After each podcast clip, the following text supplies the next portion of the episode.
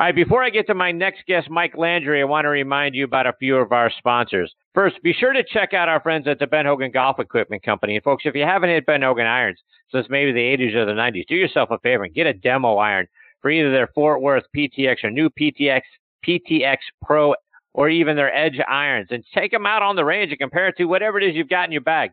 All Ben Hogan irons and wedges are handcrafted one at a time in their Fort Worth, Texas factory, so no mass production, no shortcuts. Now you can order custom-made irons, wedges, and hybrids by going online to BenHoganGolf.com, and they're going to build those irons to your specifications, and best of all, charge you a fraction of the typical retail price.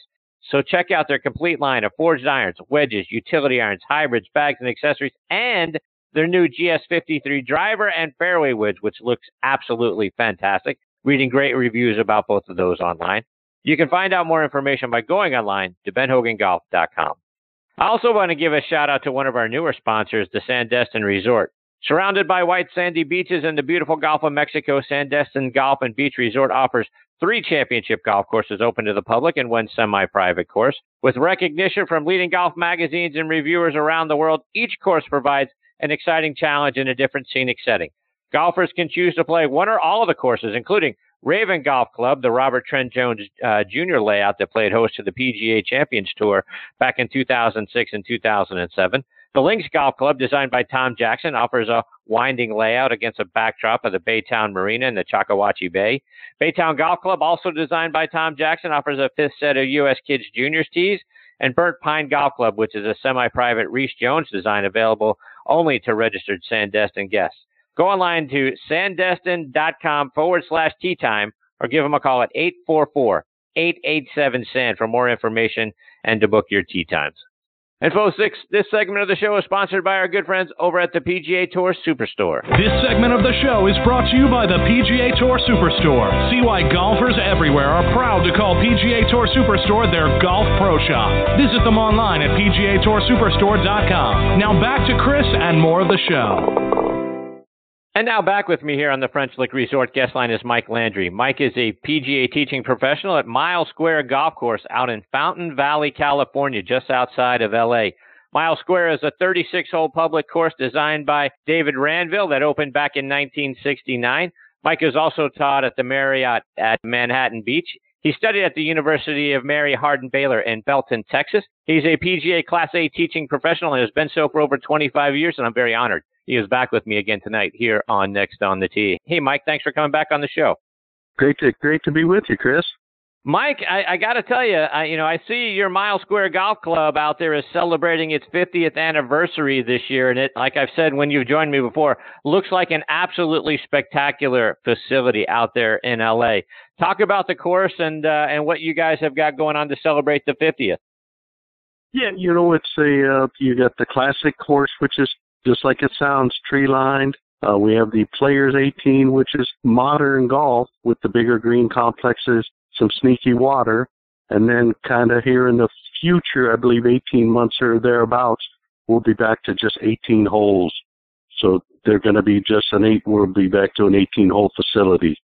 So that's okay. going to be kind of unique, but again, that Players course has been here for I believe since 2001, if I'm not mistaken. But again, some of the land will go back to the county for the county use. And with the owners have an opportunity to kind of redo their lease and again, still be a very busy facility. Mike, I read on the course's website that you guys have some of the finest greens in Southern California. What do you think sets the greens apart from other golf courses? You have the undulation, you got very consistent speeds. Like you mentioned, it's probably got some of the best practice putting greens in the whole Southern California area. You got, 3 massive greens. So again, you have older folks that want to come out and do a little bit of putting. Again, one's a little bit more shadier than the other. So it's definitely a unique situation.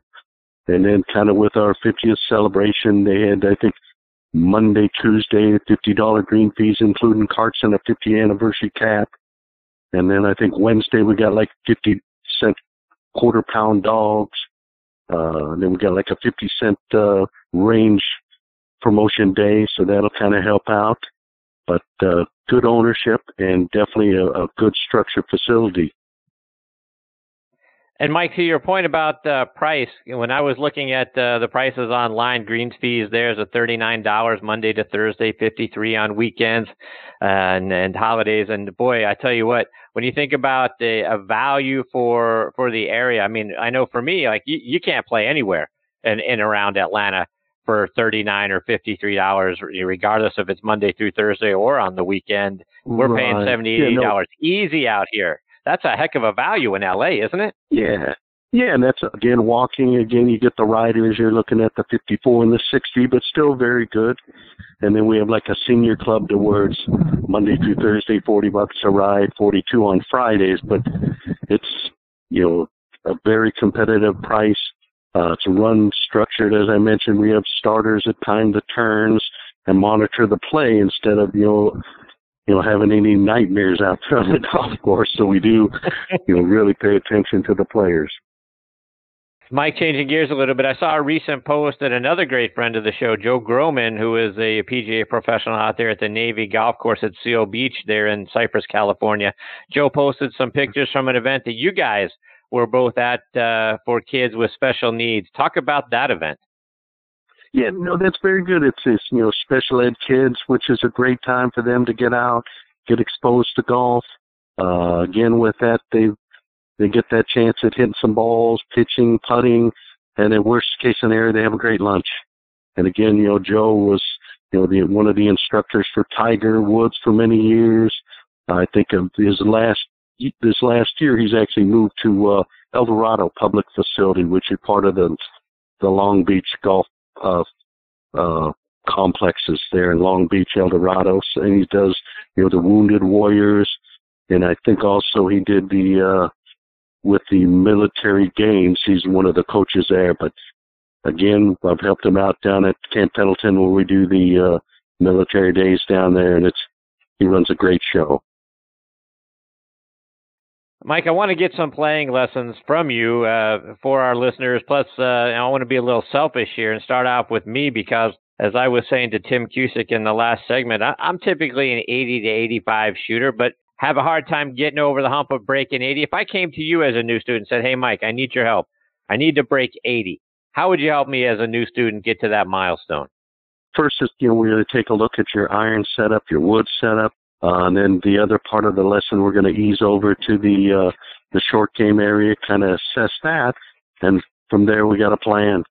But a lot of it is going to be the setup, the body motion, so that you get the body motion going. So anything attached will go with it. Once the body changes pace, then things can get out of position. But yeah, definitely work on the setup and body motion. And Mike, you offer, speaking of short game, a short game master's program to help people with, develop that piece and that part of their game. Talk about what that program is and some of the drills that you work on. Yeah, a lot of it, with the short game program just is to be able to, again, get that setup. With that setup, went to one of the education days with Siegman, who worked with Seve Ballesteros, who learned a lot from Seve Ballesteros. So, again, it relates to setup and the body motion. So, again, having that short game, program or membership, that gives me an opportunity to get, one-on-one with them. Again, if we can get half a dozen in the program, then I can get them to play golf with each other. Again, kind of support each other just like you would in your normal foursome type of situation. And Mike, so many of us struggle slicing the ball off the tee. What is something that our listeners can do that, whether it's with their grip or their setup or that sort of thing, to help us hit straighter drive so we're not hunting around in the woods too much? Yeah. So again, from the setup, body motion, again being able to keep that core moving at any rate is going to be good. Again, be able to do like a hands apart drill so that they're, the forearms are crossing over, so that again, that club head's going to be in a position to where it's going to finish its movement instead of kind of thinking you're going to hang on and hit it down the line. With that, been able to do a lot of work with juniors. So that's, I've really been building in the junior area. So that's been kind of my success story lately and getting a good following there. Mike, looking back to when you first started playing, how much has technology changed, and can you see it in your own game? Are you hitting the ball as far, if not further, than you did 25 years ago? Yeah, you know, a lot of it is just still visual. I mean, when I started back, you know, when I was in the med section, we used Polaroid cameras. But again, you got to have the visuals. And then from there, you're using the digital cameras now, tablets, the launch monitors. But like anything, you have to know when to let people see it or be aware of it. So it's kind of like the great chefs, they feel the temperatures or get a feel for what's going on, to where if they put the temperature gauge in there, they got to be prepared for what's going to come out. Are you seeing it in your own game? Are you hitting the ball further, better than you did 25 years ago? You know, I see it a lot in my driver and fairway woods, and then I'm about to get some new Callaway irons. So I got to go get some game performance irons to really get back in the game. But again, I still go as aggressively as I did when I was younger. It's just the technology has got to help Mike out. And Mike, one of the things I talked about last week with Kelly Stenzel and Owen Brown is how their teaching and playing philosophies have changed over the years, because they've changed and the things in the game have changed. When you think back to when you first started teaching, have your philosophies changed at all about how you teach the golf swing? You know, pretty much. I mean, I think I concentrate probably 80% more on the pitching and short game, and again, more so that relates to the takeaway in a full swing, because if the takeaway is poor in a full swing, it's going to be poor in a short game. If it's textbook in a short game takeaway, it's going to be textbook in a full swing. And that's huge in the short game and full swing setup. You have to be, like as I mentioned, with you have to be behind the ball in full swing shots, transfer the weight, and short game you're more vertical, and then also favoring the target side. And Mike, when you look at guys out on the PGA Tour now, when you're watching like Rory or Dustin Johnson, Brooks Koepka, Bubba Watson, they're bombing the ball nearly 400 yards off the tee. Do you like that and see it as a natural progression of technology in the game? Or do you think, you know, boy, they're going to need to roll the golf ball back, because before long, we're going to need 9,000-yard golf courses the way the ball flies? You know, it's incredible because, you know, like you say, with the big guns out there, they're athletes. There's no question they're athletes. But again, it all comes back to the short game or distance control from with their shorter irons. And we saw that with Dustin Johnson, Woodland. We see that with Brooks, Rory. But again, if they can hone in that, you know, nine on in, that it's a scary situation. And if they get the flat stick, like the kind of underdogs do, then it's a game it's going to change, like we've seen from Tiger. And Mike, for the average guy like me that can only really drive the ball, you know, 225, maybe 230 if it's downhill, downwind, I can get it out that far. Is there something that we can do to try to pick up an extra 10 or 20 yards off the tee? You know, I think it goes right back to the stretching, the body motion, the advantages we're getting with technology, to where the drivers and hybrids and three woods, you're able to adjust the needs to where it can, if done correctly, it can be lower. If you're fading it, you can adjust it so it's straight, if not draw. So you have to get a good understanding of what you have equipment-wise and make sure that you're not going to be stuck in the same tool, to where you can kind of upgrade it when needed. And Mike, looking back over the years as a teaching pro, what were some of the best tips that other pros, when you first started coming out and starting to teach and get your style and the things that you were wanting to and pass upon your students, were there some tips that some of the other pros that you might have worked with or around that shared with you that you have now passed on to your students? I'm really oriented with drills, because with drills, people can learn four things and only think about one. So that makes my job easier, because if they do one thing with a drill, I accomplish four things. Again, you know, when it comes to teaching, I learned, you know, probably 15 years ago, if not more, that I'm better off giving them a $2 molded training grip than move their hands around. Because if I can give them that $2 training grip, they can put their hands on it, treat it like a puzzle. Kids treat it like a Lego that it fits, and not then have them try to recreate the hand position, because it doesn't function. That's right. But yeah, it makes it really mandatory. And Mike, kind of going all the way back, like when was it that you decided, you know what, I want to teach this great game? Was there a moment in time where it really, you know, solidified for you that, you know, really what I want to do with my life is be a golf instructor? You know, with college golf, I really enjoyed playing college golf. Again, being able to work with the different players I was on my team, which were, you know, good players, good ball strikers. I was able to learn quite a bit from them. And then when I got started as an assistant golf professional in Houston, you had to teach. I mean, you need that revenue source. And that's, I think, as the golf pros or any college individual or anybody, you need more than one stream of income. And we're in the era where we have to make our jobs better. So that's, again, where I've been able to, in Mile Square, I get the junior classes. I have 14 going now, 6 per class. So in a week, I see 84 kids. So again, that revenue source is fantastic for me. And then we have the blessing from the owner to be able to use their private area for junior classes only. So that's been a great benefit for me. Mike, before I let you go, let our listeners know, how can they follow you, stay up to date with what you're doing, whether it's online or it's on social media? The Coach Landry at, Mike Landry Golf. Yeah.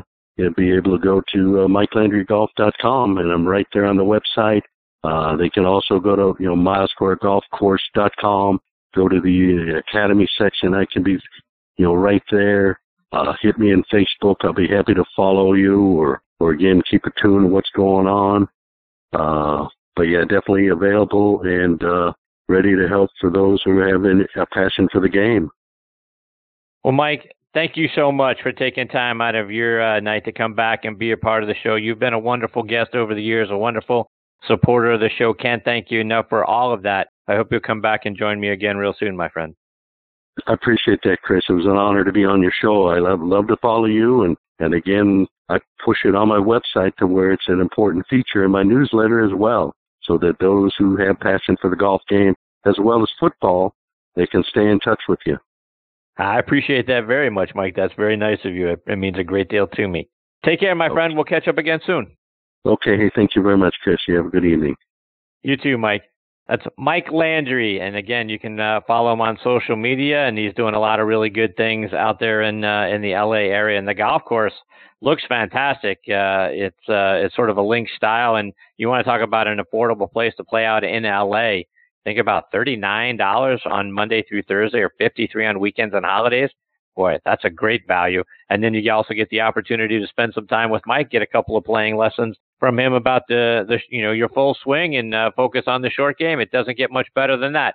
Go check him out online. Again, Mike Landry, you can find him all over social media, and particularly on Facebook. He's a great follow and a very good friend, and I appreciate him very, very much.